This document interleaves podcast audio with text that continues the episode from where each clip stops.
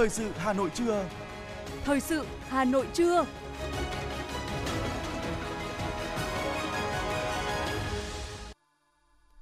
Kính chào quý vị thính giả của Đài Phát thanh Truyền hình Hà Nội. Võ Nam và Thu Thảo xin được đồng hành cùng quý thính giả trong 30 phút của chương trình Thời sự trưa nay, thứ tư ngày 14 tháng 9 năm 2022. Chương trình có những nội dung chính như sau. Thủ tướng Phạm Minh Chính chủ trì hội nghị thẩm định quy hoạch tổng thể quốc gia. Tốc độ chậm việc giải ngân hơn 500.000 tỷ đồng đầu tư công năm nay khó về đích. Cần lấy lại niềm tin cho thị trường trái phiếu doanh nghiệp. 58% quán karaoke tại Hà Nội vi phạm an toàn phòng cháy chữa cháy. Xử lý nghiêm xe quá tải lưu thông trên đường gom cao tốc Pháp Vân Cầu Rẽ. Bộ Tài chính đề xuất nghỉ Tết âm lịch 9 ngày. Trong phần tin thế giới có những tin chính như sau. Tổ chức Khí tượng Thế giới cho rằng nhân loại đang đi sai hướng trong cuộc chiến chống biến đổi khí hậu do sử dụng quá nhiều nhiên liệu hóa thạch. Pakistan vẫn đang gặp nguy hiểm và có thể cần tới 6 tháng để nước lũ rút hết. Nga đang giữ thế chủ động trong cuộc chiến năng lượng với EU. Sau đây là nội dung chi tiết sẽ có trong chương trình. Thưa quý vị và các bạn, sáng nay, Thủ tướng Phạm Minh Chính chủ trì hội nghị thẩm định quy hoạch tổng thể quốc gia thời kỳ 2021-2030, tầm nhìn đến năm 2050. Phát biểu khai mạc hội nghị, Thủ tướng Phạm Minh Chính nhấn mạnh công tác quy hoạch có ý nghĩa rất quan trọng với sự phát triển. Quy hoạch phải tuân thủ các quy định của pháp luật, bảo đảm chất lượng khả thi, phù hợp với tình hình đất nước, với tư duy đổi mới, tầm nhìn chiến lược. Người đứng đầu chính phủ nhắc lại quan điểm nguồn lực bắt nguồn từ tư duy, động lực bắt nguồn từ đổi mới và sức mạnh bắt nguồn từ lòng dân. Với tư duy đổi mới, tầm nhìn chiến lược, quy hoạch phải chỉ ra được tiềm năng khác biệt, cơ hội nổi trội, lợi thế cạnh tranh, từ đó có giải pháp phù hợp để phát huy tối đa các nguồn lực, trong đó có nội lực gồm con người, thiên nhiên, truyền thống văn hóa lịch sử là cơ bản chiến lược, quyết định lâu dài. Ngoại lực gồm vốn, công nghệ, quản lý, đào tạo nhân lực là quan trọng đột phá. Thủ tướng cho rằng, việc xây dựng quy hoạch đã quan trọng, nhưng công tác thẩm định còn quan trọng hơn. Đây là công việc khó, bởi làm lần đầu tiên chưa có tiền lệ, quy mô rộng, nhiệm vụ lớn, phức tạp, nhạy cảm, do đó phải giữ vững đoàn kết, thống nhất, phát huy dân chủ, trí tuệ tập thể, lắng nghe ý kiến của nhau, quyết định theo đa số với tinh thần trách nhiệm cao nhất để đảm bảo chất lượng và tiến độ công việc. Thưa quý vị và các bạn, Phó Thủ tướng Thường trực Phạm Bình Minh, trưởng ban chỉ đạo quốc gia chống buôn lậu, gian lận thương mại và hàng giả vừa ký ban hành kế hoạch số 92 tăng cường công tác chống buôn lậu, gian lận thương mại và hàng giả trên các tuyến biên giới, vùng biển và địa bàn nội địa. Ban chỉ đạo 389 quốc gia yêu cầu Ban chỉ đạo 389 Bộ Tài chính chỉ đạo lực lượng hải quan tăng cường công tác thu thập thông tin, nắm chắc tình hình trong địa bàn hoạt động hải quan, giám sát kiểm tra, kiểm soát chặt chẽ hành lý, phương tiện xuất nhập cảnh, hàng hóa xuất nhập khẩu qua các cửa khẩu đường bộ, đường sắt, đường sông, đường biển, tập trung kiểm tra kiểm soát hàng cấm hàng lậu, hàng giả, hàng gian lận về nguồn gốc xuất xứ, hàng vi phạm về quyền sở hữu trí tuệ hàng tiêu dùng, trao đổi phối hợp xây dựng các phương án, kế hoạch điều tra xác minh, đấu tranh, ngăn chặn hiệu quả các vụ việc phức tạp, nổi cộm về buôn lậu, gian lận thương mại và hàng giả. Thưa quý vị và các bạn, hàng loạt vướng mắc đang kiểm chân tốc độ giải ngân đầu tư công tại các ban ngành địa phương. Cho đến hết tháng 8, tỷ lệ giải ngân đầu tư công mới chỉ đạt 35,49%, chưa được một nửa kế hoạch đầu tư công năm 2022. Mặc dù chính phủ đã liên tục có nhiều cuộc họp, giải pháp đôn đốc, nhưng tốc độ vẫn chậm và với tốc độ như hiện nay, việc giải ngân hơn 500.000 tỷ đồng đầu tư công năm nay khó về đích. Theo báo cáo của Ủy ban dân thành phố Hà Nội, 8 tháng, toàn thành phố giải ngân kế hoạch vốn năm 2022 là 15.322 tỷ đồng, đạt 30%. Con số trên thấp hơn bình quân chung của cả nước là 35,49%. Đầu tư công được coi là động lực thúc đẩy tăng trưởng kinh tế, tạo thêm nhiều việc làm. Vì vậy, các sở ngành quận huyện, đơn vị của Hà Nội đều coi việc đẩy nhanh tiến độ giải ngân vốn đầu tư công là nhiệm vụ trọng tâm từ nay cho đến cuối năm và đang rốt ráo thực hiện. Ông Trương Việt Dũng, tránh văn phòng Ủy ban dân thành phố Hà Nội cho biết. Dự án đầu tư khi đã ủy quyền đã giao cho cấp huyện làm chủ tư thì cấp quận huyện sẽ quyết định tất cả nội dung thủ tục đầu tư bao gồm cả phê duyệt đầu tư, phê duyệt dự án đến ờ, tổ chức đấu thầu, phê duyệt cái việc dự toán. Thế như vậy là chọn gói. Thế có nghĩa là câu chuyện này nó sẽ tác động mạnh đến công tác giải ngân trên địa bàn thành phố và với cái mục tiêu là thành phố sẽ ờ, trong cái chỉ tiêu ra là chúng tôi giải ngân trên 90%.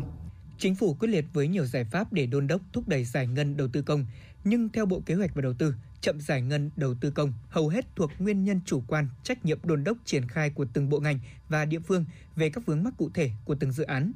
Cho đến nay, một số ban ngành địa phương có tỷ lệ giải ngân thấp đã xem xét điều chỉnh giảm kế hoạch vốn để chuyển giao cho các địa phương có tỷ lệ giải ngân và nhu cầu nguồn vốn cao.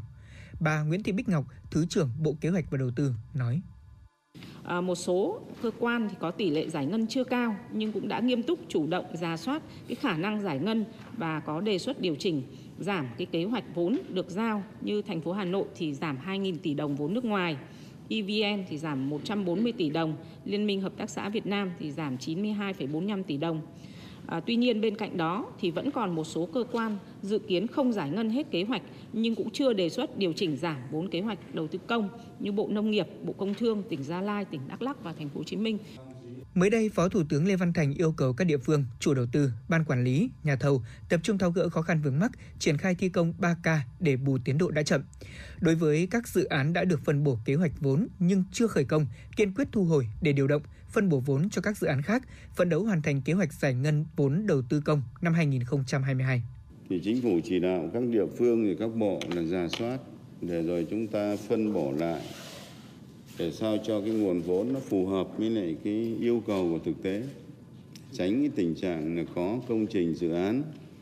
Chúng ta ghi vốn đầu tư. Nhưng mà chưa lập được dự án đầu tư. Rồi chưa có nhà thầu xây dựng. Thì tất cả những cái việc đó nó đều là cản trở cái giải ngân vốn đầu tư công. Đến hết tháng 8, giải ngân đầu tư công mới đạt hơn 212.227 tỷ đồng, tỷ lệ 35,49% kế hoạch. Như vậy là còn 288.000 trên 500.000 tỷ đồng cần giải ngân trong vòng 4 tháng, một con số rất lớn. Chính phủ chỉ đạo quyết liệt rốt ráo, nhưng chính từ người đứng đầu các địa phương, bộ ngành cũng phải quyết liệt rốt ráo thì mới phát huy được hiệu quả trong công tác giải ngân đầu tư công.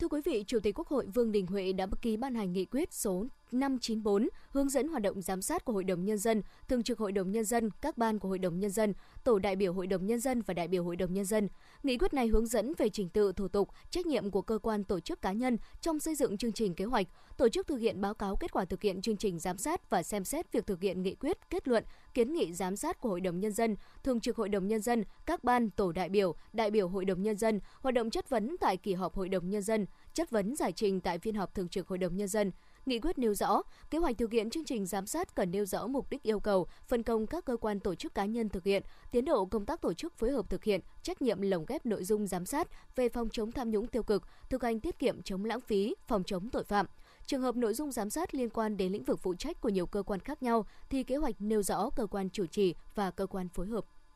Thưa quý vị, góp ý về phương án nghỉ Tết âm lịch năm 2023 với Bộ Lao động Thương binh và Xã hội, Bộ Tài chính chọn phương án 9 ngày thay vì 7 ngày như các bộ nội vụ, giao thông vận tải. Theo cơ quan này, nghỉ từ 30 tháng Chạp đến hết mùng 8 tháng Giêng, 21 đến 29 tháng 1 năm 2023 vừa bảo đảm đúng quy định của pháp luật, hài hòa, tạo điều kiện để công chức viên chức chủ động nghỉ ngơi, đoàn tụ với gia đình. Nghỉ Tết sớm từ ngày 28 tháng Chạp cũng là quan điểm chung của nhiều chuyên gia lẫn doanh nghiệp khối sản xuất. Tâm lý người Việt luôn coi trọng thời gian trước giao thừa hơn là sau Tết. Nghỉ muộn sẽ gây áp lực lớn cho giao thông vận tải, giá vé tàu xe máy bay tăng cao, thậm chí nhiều lao động không kịp để về quê đón Tết. Trong bối cảnh ngột ngạt room tín dụng, nhu cầu vốn của cộng đồng doanh nghiệp tăng cao, thì cầu nối thị trường trái phiếu doanh nghiệp lại phát sinh khoảng trống đột ngột kéo dài. Làm sao để hàn gắn thị trường khi rủi ro phát sinh khiến niềm tin giảm sút? Đây cũng là vấn đề chính đặt ra tại buổi tọa đàm, mục tiêu phát triển thị trường trái phiếu doanh nghiệp, niềm tin và trách nhiệm. Vừa qua, Ngân hàng Nhà nước đã nới room cho các ngân hàng, nhưng trước sức ép của lạm phát nên nới room không nhiều, nhu cầu vốn để phục hồi của các doanh nghiệp còn lớn. Tại tọa đàm, các diễn giả cho rằng thời gian qua có nhiều điều chưa hài lòng về thị trường trái phiếu, trong đó có vấn đề về bộ máy giám sát điều tiết thị trường. Tuy nhiên, thị trường trái phiếu của Việt Nam vẫn cần có và để thị trường này phát triển thì cần xây dựng lòng tin của nhà đầu tư, doanh nhân và doanh nghiệp. Theo phương án đã được Bộ Tài chính thống nhất trình lên chính phủ trong tờ trình sửa đổi một số điều của Nghị định số 126 quy định chi tiết luật quản lý thuế, Bộ Tài chính chia các sàn thương mại điện tử thành hai loại, hoặc là sàn có chức năng đặt hàng trực tuyến hoặc không có chức năng đặt hàng. Theo đó, nghĩa vụ của hai loại sàn này cũng khác nhau. Các sàn chợ tốt, bất động sản không tham gia trực tiếp vào giao dịch mua bán dự kiến không phải khai, nộp thuế. Tuy nhiên, với những sàn có chức năng mua hàng trực tuyến như Shopee, Lazada, Tiki, Bộ Tài chính vẫn giữ quan điểm họ phải kê khai và nộp thuế thay cho người bán trên sàn. Theo nguồn tin của Reuters, gạo 5% tấm của Việt Nam được chào bán đầu tuần đã tăng khoảng 20.000 đô la Mỹ so với mức giá vào tuần trước. Hiện giá gạo xuất khẩu của Việt Nam tăng đều trong mấy ngày qua. Lý do được cho là tuần trước, Ấn Độ, nước xuất khẩu ngũ cốc lớn nhất thế giới đã cấm xuất khẩu gạo tấm và áp thuế 20% đối với xuất khẩu nhiều loại ngũ cốc khác trong nỗ lực ổn định giá, đáp ứng nhu cầu của hơn 1,3 tỷ dân. Giá gạo vì thế đã tăng 5% tại châu Á kể từ sau thông báo của Ấn Độ.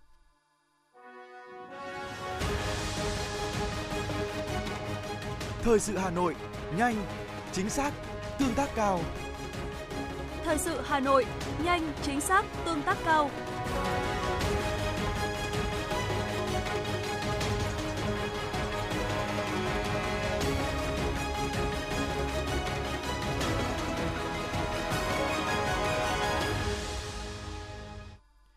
Thưa quý vị và các bạn, Công an thành phố Hà Nội đang triển khai đợt cao điểm kiểm tra an toàn phòng cháy chữa cháy các loại hình dịch vụ kinh doanh karaoke trên địa bàn trong tổng số khoảng 1.400 cơ sở. Kết quả bước đầu cho thấy có tới 85% cơ sở không đạt yêu cầu về an toàn phòng cháy chữa cháy trong quá trình hoạt động. Nhiều cơ sở không đủ điều kiện về phòng cháy chữa cháy đã được yêu cầu đình chỉ vẫn lén lút hoạt động. Đợt cao điểm kiểm tra sẽ kết thúc vào ngày 20 tháng 9. Sau đó, cơ quan công an sẽ công khai các cơ sở kinh doanh karaoke không đủ điều kiện hoạt động để người dân giám sát. Thưa quý vị, theo quan chắc, chất lượng không khí ở Hà Nội có nhiều điểm ở mức có hại, thậm chí là có điểm ở mức nguy hiểm. Một số điểm chất lượng không khí xấu như điểm 556 Nguyễn Văn Cử, quận Long Biên, điểm chi cục bảo vệ môi trường quận Đống Đa, khu vực Hồ Linh Đàm và một số điểm tại quận Hoàng Mai. Các chuyên gia khuyến cáo khi không khí ô nhiễm, nhóm người bình thường nên giảm các hoạt động mạnh khi ở ngoài trời, tránh tập thể dục kéo dài. Những người thấy có triệu chứng như đau mắt, ho hoặc đau họng nên cân nhắc giảm các hoạt động ngoài trời người dân tốt nhất nên ở trong nhà và giảm hoạt động mạnh. Nếu thật sự cần thiết phải đi ra ngoài, hãy đeo khẩu trang đạt tiêu chuẩn. Tổng cục Đường bộ Việt Nam vừa có văn bản đề nghị Ủy ban nhân dân thành phố Hà Nội và các đơn vị có liên quan tổ chức các đoàn kiểm tra, xác minh và xử lý tình trạng xe quá tải trọng, xe quá khổ giới hạn lưu thông trên con đường gom cao tốc Pháp Vân Cầu Rẽ. Tổng cục Đường bộ Việt Nam yêu cầu tăng cường lực lượng chức năng thực hiện kiểm tra, xử lý vi phạm về tải trọng phương tiện, kích thước thành thùng xe, đặc biệt là việc kiểm soát tải trọng xe ngay tại các nguồn hàng như cảng, bến bãi, nhà ga, mỏ vật liệu, nơi tập kết hàng hóa lên xe ô tô. Phối hợp chặt chẽ với các cơ quan chức năng của Tổng cục Đường bộ Việt Nam triển khai kiểm soát tải trọng xe trên địa bàn các huyện Thanh Trì, Thường Tín, Phú Xuyên, tăng cường sử dụng thiết bị ghi hình để ghi lại hình ảnh các phương tiện vi phạm, đặc biệt là xe container, xe quá khổ quá tải từ 40 trở lên, xe khách từ 29 chỗ ngồi trở lên, xe cơi nới kích thước thành thùng làm căn cứ để lập biên bản vi phạm hành chính và xử phạt vi phạm hành chính. Chi nhánh khai thác đường sắt Hà Nội vừa đề nghị Ủy ban nhân dân các quận Ba Đình, Hoàn Kiếm và các phường có liên quan phối hợp xử lý tình trạng bán hàng, quay phim, chụp ảnh trên tuyến đường sắt Hà Nội Đồng Đăng. Sau khi dịch Covid-19 được khống chế, tình trạng vi phạm hành lang an toàn giao thông đường sắt tại khu vực này lại tái diễn. Các đơn vị liên quan của ngành đường sắt đã có công văn đề nghị thành phố Hà Nội và Ủy ban nhân dân các phường liên quan có biện pháp giải quyết dứt điểm tình trạng người dân bày bán hàng, du khách trong và ngoài nước quay phim, chụp ảnh, vi phạm hành lang an toàn giao thông đường sắt. Thưa quý vị và các bạn, nhờ nỗ lực kịp thời, linh hoạt trong phòng ngừa ứng phó, các huyện Trương Mỹ, Mỹ Đức đã hạn chế đến mức thấp nhất hiệu quả hậu quả do mưa lũ rừng ngang gây ra trong những ngày vừa qua. Tuy nhiên, để an toàn và bớt phải gồng mình hơn trước thiên tai ngày càng cực đoan, các địa phương rất mong cơ quan chức năng sớm triển khai đề tài dự án đã được nghiên cứu phê duyệt. Phó Chủ tịch Ủy ban nhân dân huyện Trương Mỹ Đỗ Hoàng Anh Châu cho biết, Trương Mỹ Mỹ Đức không để xảy ra tổn thất về người, hạn chế đến mức thấp nhất thiệt hại về tài sản. Đến thời điểm này, lũ trên các sông Bùi, sông Thanh Hà đang xuống. Các huyện đang tập trung thống kê, đề xuất thành phố hỗ trợ thiệt hại cho người dân vùng lũ, thực hiện phương châm nước rút đến đâu, tổ chức tiêu độc khử trùng, vệ sinh môi trường đến đó. Dù vậy, trước diễn biến ngày càng cực đoan của thời tiết, lãnh đạo và người dân các huyện Trương Mỹ, Mỹ Đức rất mong muốn thành phố Hà Nội chỉ đạo đơn vị liên quan khẩn trương triển khai các đề tài, dự án phòng chống lũ rừng ngang đã được nghiên cứu phê duyệt, tạo sự an tâm trong nhân dân, qua đó hạn chế thấp nhất thiệt hại do mưa lũ. Thưa quý vị, một người rơi từ tầng cao khu trung cư cạnh hồ Giảng Võ Vụ. Vụ việc vừa xảy ra cách đây ít giờ khiến nhiều người dân sống quanh đó và người đi đường hết sức bàng hoàng. Thông tin ban đầu từ người dân xung quanh cho biết, nạn nhân là nữ và độ tuổi còn rất trẻ, theo người dân mô tả. Hiện theo quan sát tại hiện trường, lực lượng công an đã có mặt để xử lý vụ việc. Rất đông người dân hiếu kỳ vẫn đang có mặt tại đây. Thưa quý vị và các bạn, hiện nay cả nước có hơn 6,4 triệu người khuyết tật, nhưng chỉ có gần 32% trong số này nằm trong lực lượng lao động. Chỉ tính riêng trên địa bàn Hà Nội có trên 109.000 người khuyết tật, trong đó có khoảng hơn 30.000 người có khả năng lao động và trên 9.600 người khuyết tật có việc làm. Con số này còn khiêm tốn so với lực lượng thanh niên khuyết tật. Theo ông Lê Việt Cường, Chủ tịch Hội Người Khuyết tật quận Hà Đông, sáng lập Hợp tác xã Vụn Át cho biết, nhiều người khuyết tật còn khả năng lao động và tạo ra giá trị cho bản thân, gia đình, cũng như mong muốn có việc làm để khẳng định mình. Tuy nhiên, cơ hội việc làm đối với người khuyết tật khó khăn như không đáp ứng được nhu cầu tuyển dụng, phần đông trình độ học vấn còn kém khi ứng tuyển vị trí nhân viên văn phòng. Bên cạnh đó, sức khỏe còn hạn chế cũng là trở ngại trên con đường tìm kiếm việc làm của người khuyết tật. Ông Lê Việt Cường nêu ý kiến cái sản phẩm rất là quan trọng đối với người khuyết tật mà hiện nay cá nhân tôi cho rằng là chúng ta đang mò mẫm cái con đường để tạo việc làm cho người khuyết tật chúng ta chưa biết cái nghề gì nó phù hợp với họ cái thế kỷ 21 này tôi thấy những cái, cái dạng tật mà tự kỷ chậm phát triển trí tuệ nó khá là nhiều bây giờ giải quyết việc làm cho họ như thế nào trong cái điều kiện là trình độ văn hóa của họ rất là thấp? Và dạy cho các bạn ấy là trường kỳ kháng chiến. Các bạn học nghề 5 năm, bởi vì các bạn có biết đọc, biết viết đâu. Chỉ có cầm tay chỉ việc thôi. Thế mà nếu mà chúng ta cứ quy định dạy nghề 3 đến 6 tháng 9 tháng thì tôi nghĩ cũng cần phải xem xét lại về cái cái dạng tật đó.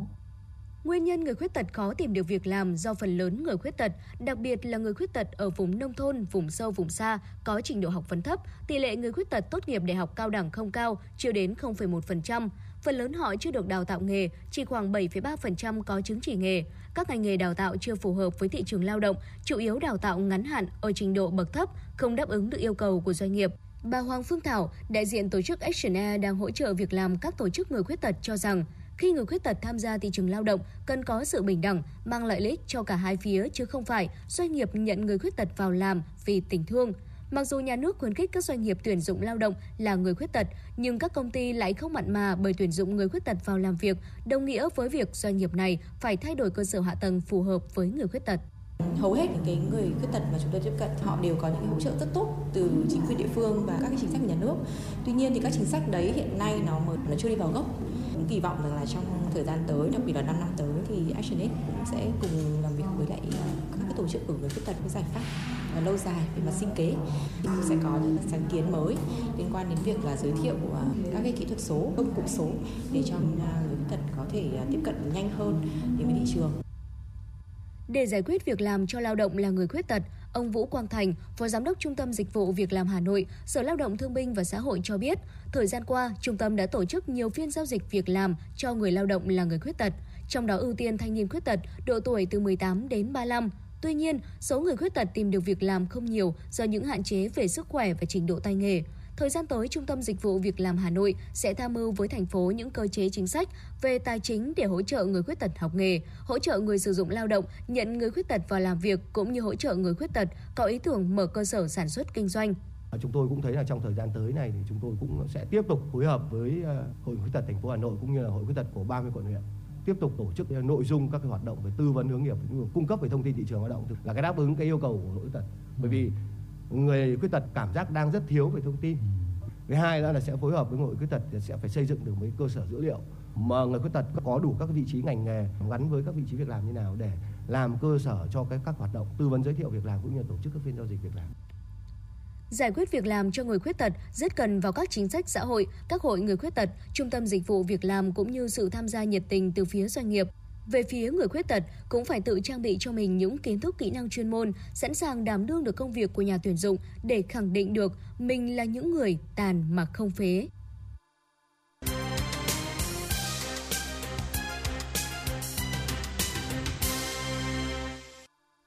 Thưa quý vị và các bạn, Trung tâm Di sản các nhà khoa học Việt Nam và Công viên Di sản các nhà khoa học Việt Nam vừa tổ chức lễ kỷ niệm 15 năm thành lập 2007-2022 và đón nhận bằng khen các cấp. Trung tâm và Công viên Di sản các nhà khoa học Việt Nam là sự kết hợp đa năng giữa du lịch, văn hóa, khoa học và giáo dục. Thông qua các tài liệu hiện vật cùng không gian cảnh quan sinh thái đa dạng, khách tham quan có thể vừa giải trí, vừa được tìm hiểu về các nhà khoa học Việt Nam và lịch sử khoa học nước nhà.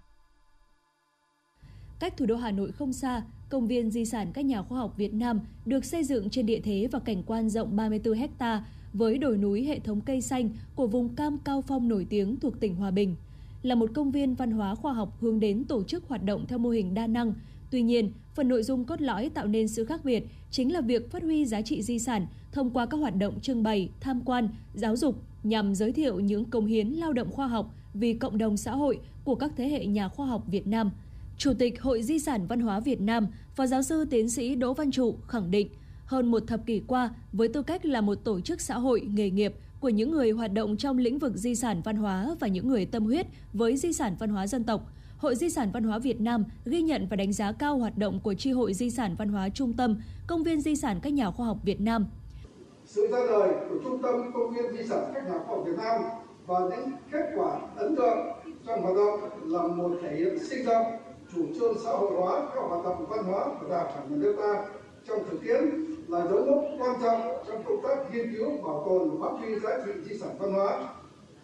cả di sản văn hóa vật thể và di sản văn hóa phi vật thể của các nhà khoa học Việt Nam góp phần tích cực hiệu quả vào sự nghiệp bảo vệ và phát huy giá trị di sản văn hóa của dân tộc.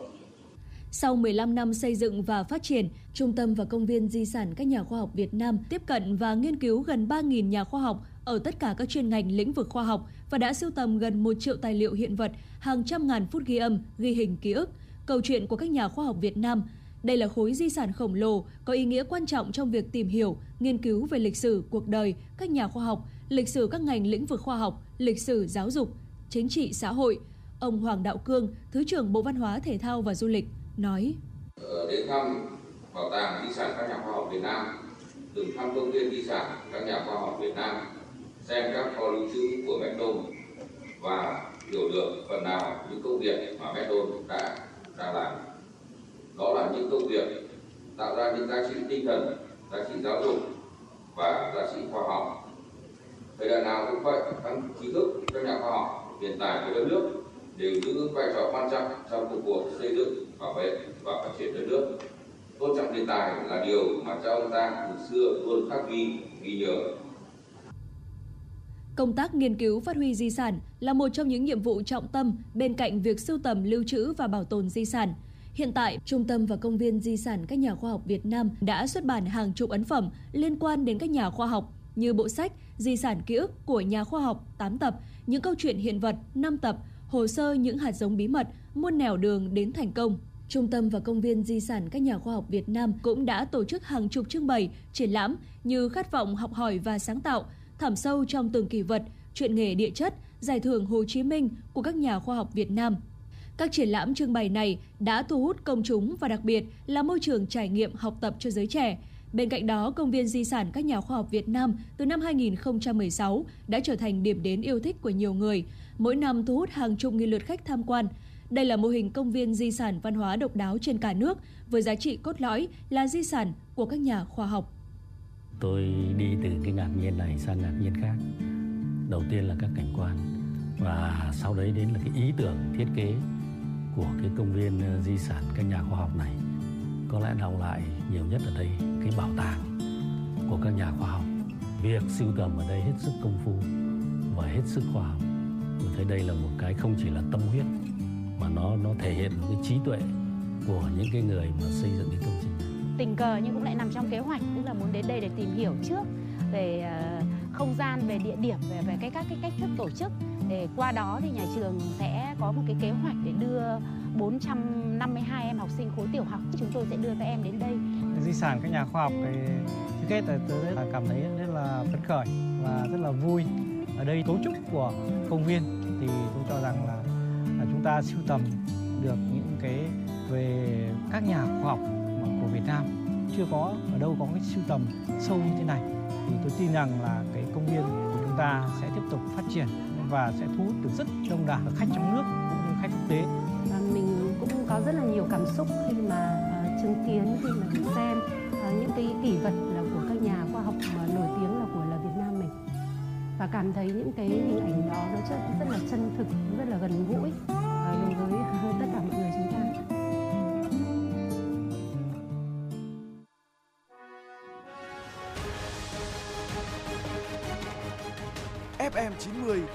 Cập nhật trên mọi cung đường. FM 90 cập nhật trên mọi cung đường.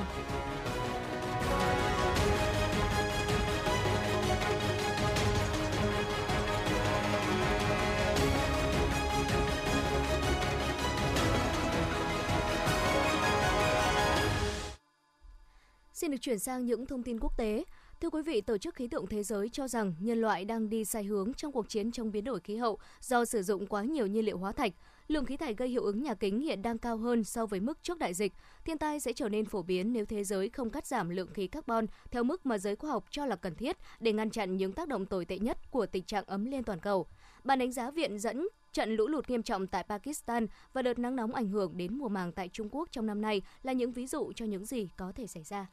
Giới chức Pakistan cảnh báo có thể mất tới 6 tháng để nước lũ rút hết ở các khu vực bị ảnh hưởng nặng nề nhất trong đợt lũ lịch sử tại nước này. Hiện nay, lo ngại về các bệnh truyền nhiễm qua đường nước, bao gồm dịch tả và sốt xuất huyết, ở các khu vực lũ lụt của Pakistan đang gia tăng. Lũ lụt do gió mùa, kỷ lục và sông băng tan chảy ở các tỉnh vùng núi phía Bắc Pakistan cho đến nay đã cướp đi sinh mạng của hơn 1.400 người và ảnh hưởng đến trên 33 triệu người, cuốn trôi nhà cửa, đường bộ, đường sắt, vật nuôi và cây trồng. Thiệt hại hiện dự kiến lên tới 30 tỷ đô la Mỹ, cao gấp 3 lần so với ước tính trước đó là khoảng 10 tỷ đô la Mỹ. Cơ quan khí tượng Pháp cho biết nước này đã ghi nhận các mốc nhiệt cao kỷ lục trong tháng 9, đặc biệt là ở khu vực Tây Nam. Mức nhiệt đo được tại nhiều thành phố thuộc khu vực Tây Nam nước Pháp đã vượt ngưỡng từ 38 đến 39 độ C. Theo cơ quan khí tượng Pháp, hiện tượng nắng nóng gai gắt là hệ quả của khối khí nóng tràn sang từ Maroc kết hợp với một vùng áp thấp đang hoạt động ngoài khơi Bồ Đào Nha. Mùa hè năm nay được xem là mùa hè nắng nóng nghiêm trọng thứ hai ở Pháp khi có nhiệt độ trung bình cao hơn từ 2 đến 3 độ C so với thông thường. Nắng nóng dẫn tới một loạt vụ cháy rừng quy mô lớn, tàn phá phần lớn miền Tây Nam. Hạn hán cũng xảy ra diện rộng, trong khi nhiều khu vực hứng chịu một số cơn bão nghiêm trọng. Thưa quý vị, Moscow đang cho thấy một thái độ luôn sẵn sàng có thể khởi động dòng chảy phương Bắc 2 hay mở lại dòng chảy phương Bắc 1 ngay nếu cần. Tuy nhiên, điều này phụ thuộc vào động thái của châu Âu. Tổng thống Putin khẳng định việc xây dựng đường ống không phải là để đó và Nga cũng không làm bất cứ thứ gì vô ích. Ở thời điểm này, trong bối cảnh của một mùa đông không khí đốt, Nga đang đe dọa châu Âu, Nga đang được cho là giữ thế chủ động trong cuộc chiến năng lượng với EU. Phát biểu tại sự kiện Ngày của các nhà tuyển dụng Đức, Thủ tướng nước này Olaf Scholz kỳ vọng Đức sẽ hoàn toàn độc lập với khí đốt của Nga vào cuối năm sau. Nhà lãnh đạo Đức cho biết nhiều các cơ sở nhập khẩu khí hóa lỏng đang được xây dựng và dự kiến sẽ hoàn thành vào cuối năm nay và năm sau. Nhu cầu khí đốt của Đức có thể được đảm bảo từ các quốc gia như Mỹ, Na Uy và nhiều quốc gia khác. Do đó, Đức có thể hoàn toàn thoát khỏi phụ thuộc Nga về khí đốt. Để đối phó với làn sóng trừng phạt từ phương Tây, then chốt là việc hạn chế nhập khẩu hàng hóa. Nga đã triển khai nhiều biện pháp hỗ trợ nền kinh tế trong hơn nửa năm qua. Trước khủng hoảng, khối lượng nhập khẩu của Nga đạt 25 đến 30 tỷ đô la Mỹ mỗi tháng. Trong tháng 4 và tháng 5, con số này đã giảm khoảng một nửa và hiện đã phục hồi lên 20 tỷ đô la Mỹ mỗi tháng. Moscow nhiều lần khẳng định có thể vượt qua tác động của các lệnh trừng phạt đối với hàng nhập khẩu và sẽ có biện pháp để thay thế bất kỳ mọi mặt hàng hóa nào thiếu hụt. Điều này sẽ được quyết định bởi các cơ chế tài chính mới, các tuyến hậu cần mới và các quan hệ thương mại mới. Văn phòng Thống kê Quốc gia Anh cho biết số người có việc làm ở nước này đã tăng 40.000 lao động trong giai đoạn trên, nhưng điều này không đồng nghĩa với việc thu nhập của người lao động sẽ cao hơn. Mức lương thông thường, không bao gồm tiền thưởng, đã tăng 5,2% trong giai đoạn này, nhưng khi tính đến lạm phát, lương thực tế đã giảm mạnh 3,9% so với cùng kỳ năm ngoái. Hạ viện Mỹ bắt đầu giai đoạn 3 kế hoạch mở cửa trở lại cho phép công chúng tham quan trụ sở. Đây là bước đi mới nhất của cơ quan lập pháp này trong nỗ lực đưa mọi hoạt động bình thường trở lại sau đại dịch COVID-19. Công chúng được phép tham quan phòng họp tại Hạ viện Mỹ khi không có cuộc họp nào diễn ra. Các chuyến tham quan phải kết thúc 30 phút trước mỗi cuộc họp của Hạ viện Mỹ. Những nghị sĩ đương nhiệm được phép dẫn khách tham quan các phòng trưng bày của Hạ viện trong khi đang có phiên họp. Giới chức y tế thành phố Los Angeles, bang California của Mỹ xác nhận một cư dân tại đây đã tử vong vì bệnh đậu mùa khỉ. Tiến sĩ William Strapner, giáo sư tại khoa các bệnh truyền nhiễm tại Trung tâm Y tế Đại học Vanderbilt cho biết, hệ miễn dịch của bệnh nhân xấu số kể trên đã không thể kiểm soát virus khi chúng xâm nhập vào cơ thể. Do đó, virus nhân mạnh và lây lan đến những cơ quan khác, gây suy giảm chức năng. Tình trạng tử vong do bệnh đậu mùa khỉ là hiếm gặp và thường ảnh hưởng đến trẻ sơ sinh, phụ nữ mang thai và những người có hệ miễn dịch suy yếu. Thưa quý vị, công viên Europa, nơi thu hút hàng triệu du khách mỗi năm, được bình chọn là công viên giải trí tốt nhất thế giới lần thứ 8, liên tiếp bởi trang Am Entertainment Today của Mỹ. Sự pha trộn tinh tế của các điểm tham quan đa dạng dành cho người già và trẻ, cũng như ý tưởng chủ đề thể hiện trong kiến trúc của các tòa nhà đã thuyết phục ban giám khảo khó tính nhất.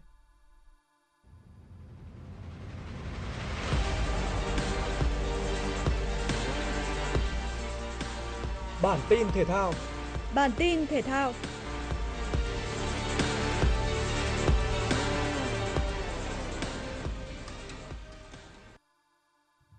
36 V-League, Hà Nội FC làm khách trước đội bóng đang đứng cuối bảng là Sài Gòn FC.